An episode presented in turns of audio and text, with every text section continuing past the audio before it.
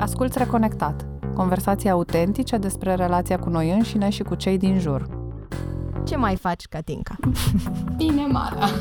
Am fost la alergat, tocmai am venit de la alergat, că la ora asta sunt mai puțini oameni afară, traficul este în floare, mi se pare că nu mai stă nimeni în nicio pandemie, adică în afară de că sunt barurile închise și că 25% din oameni poartă măști, în rest viața este așa cum o știm. Mă dore ușor capul de la vremea asta, dar asta cu sportul mai ajută puțin. Că mi-ar fi zis cineva că o să mă apuc de alergat vreodată în viața mea, aș fi râs de ăla și cu curul. Chiar mă gândeam când am uh, reascultat uh, materialul ăsta înregistrat de voi, zic că uite că paradoxurile se țin lanț.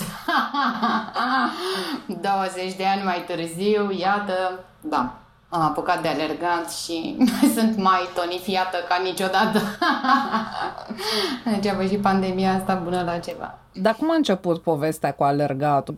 A început de la faptul că mi-am instalat uh, aplicația asta de numărat pașii, că turbam în casă și că dacă toți suntem distanțați social, simțeam nevoia să fac ceva, că sunt într-un spațiu mic.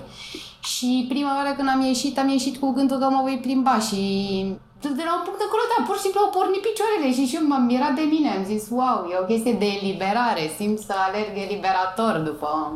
Asta era cu vreo trei săptămâni. Și uh, m-am simțit super bine, mi-a dat o stare super bună și am crezut că e un one-hit wonder. De după aia am venit să fac și a doua zi și a treia zi și deja am trei săptămâni de când fac asta aproape zilnic. Cred că am avut o zi sau două în care ori a plouat, ori ciclu, ori chestii de genul ăsta în care n-am uh, ieșit la alergat și da, e incredibil că se simte și pe corp, se simte și pe cap. e un uh, release tension foarte bun. Și chiar mă gândeam la toți anii ăia în care îmi inventam scuze să nu fac ora de sport, adică de zic că nu mi-aș fi imaginat niciodată că ajung aici. De ce inventai scuze să nu faci ora de sport? Că uite, asta n-am apucat să povestim. Că erau tot felul de chestii pe care mi se părea că nu o să pot să le fac. Totuși am fost un copil crescut în apartamente de niște bunici ultra grijulii care au zis nu face aia să nu-ți rup gâtul, nu face aia că te lovești, nu face aia că nu știu ce. Și spaima cea mai mare era asta cu săriturile, săritura la capră, săritura la ladă, deci acolo mi se părea că o să-mi rup efectiv... Dar nu, nici măcar problema nu era că o să-mi rup gâtul, problema era că o să mă fac de râs. Și atunci când am descoperit asta prin clasa 6 cu ciclu, cu whatever și că la asta niciun profesor de sport nu se bagă să întrebe mai multe, a fost scuza mea preferată. Îmi venea ciclu de trei ori pe lună. Been there, done that, ce să zic. Cam așa ceva, da, da, da, da, da.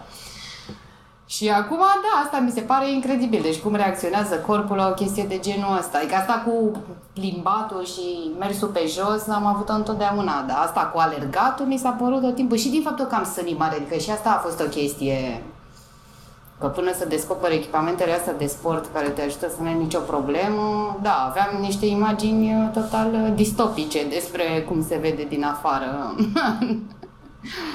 ceea ce fac eu și acum am investit în niște echipament și da, chiar este realmente o plăcere. A devenit un hobby. Uh-huh. Deci era și pe rușine și pe disconfort uh-huh. fizic cumva uh-huh. și pe premiza asta că unde să te apuci tu de sport că îți face rău, adică vine într-un fel dintr-o hiperprotecție. O, da, absolut, absolut, absolut, da.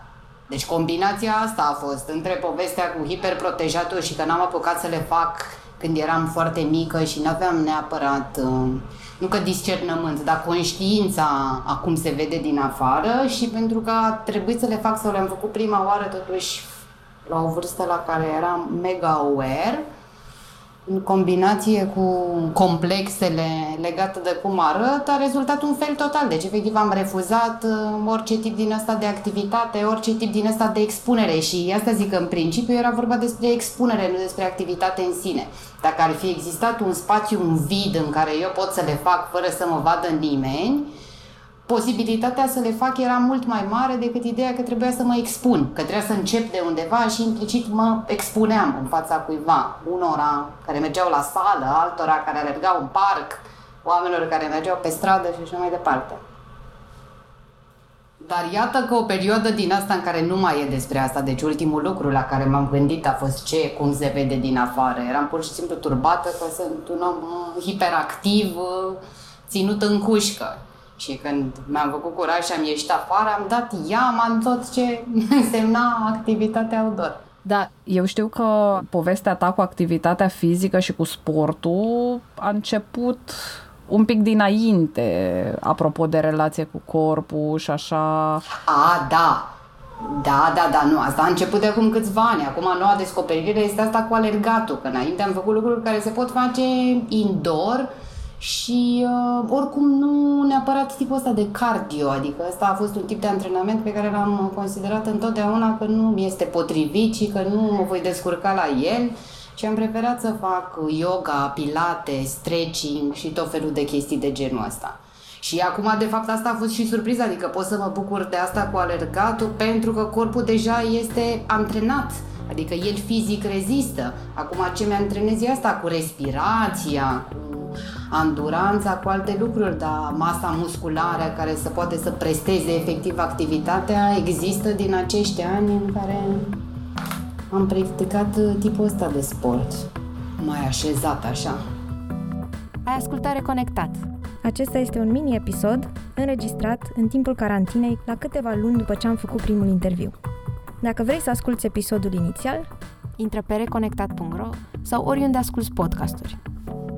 Urmărește-ne pe Facebook și pe Instagram.